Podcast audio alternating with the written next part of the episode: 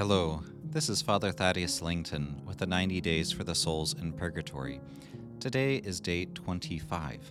Today we intercede for those who suffer for having listened to gossip. The word gossip covers many and various sins of the tongue. The Catechism, when it describes the commandment to not bear false witness against our neighbor, spells out that we can fall into sin through detraction or through calumny. There are also a few other forms, but those are the two primary ways that we can fall or listen to gossip. Detraction is when we speak a truth about another, but one that's unnecessary for everybody to know. That is, we may know that someone has fallen or committed some sin or has a bad habit, but we share it with people who aren't responsible for helping the person, and instead of aiding that person, we only ruin their reputation. Calumny takes that a bit further because instead of sharing a truth about another person, it simply is a lie that someone has done something evil or nefarious, and so also ruins that person's reputation. Now, we're praying for those not who spoke such gossip, but those who listened to such gossip.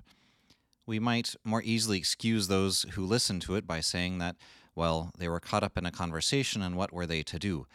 Except that is where we do have a moral responsibility. We're not to be obnoxious and be arrogant or better than other people or holier than thou, but when we do listen to gossip, we aren't to be passive people who stand by simply allowing other people to sin and thus engage in their sin. Christ enjoins upon us the need to correct our brothers and sisters, obviously with charity, with tenderness, and with compassion. And if we can't actually change the course of the conversation or correct the people involved, then perhaps we can step away. But our choice to remain and to listen remains our choice. And that is why these souls now suffer in purgatory for this choice, because sin is precisely a choice to do something contrary to God's will.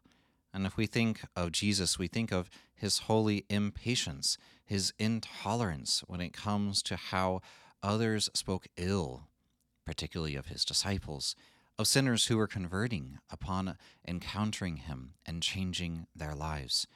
Jesus did not give place for such discussions. He rather defended the woman who washed his feet when the Pharisee began to speak ill of her.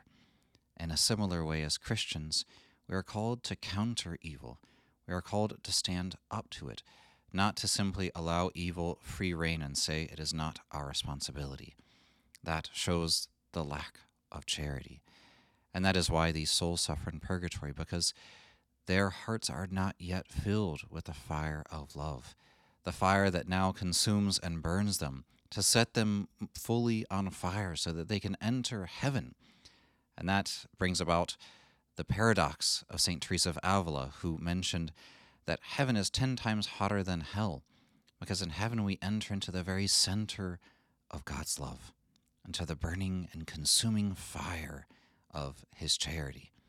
And even if these souls only listened to gossip, they had less charity than God desired for them to have in this life. So let us pray this, the hundred requiem for these souls who suffer for having listened to gossip. Let us conclude. Immaculate Mary, Star of the Sea, pray for us and for the souls in purgatory. Saint Stanislaus Papczynski, pray for us and for the souls in purgatory. God bless.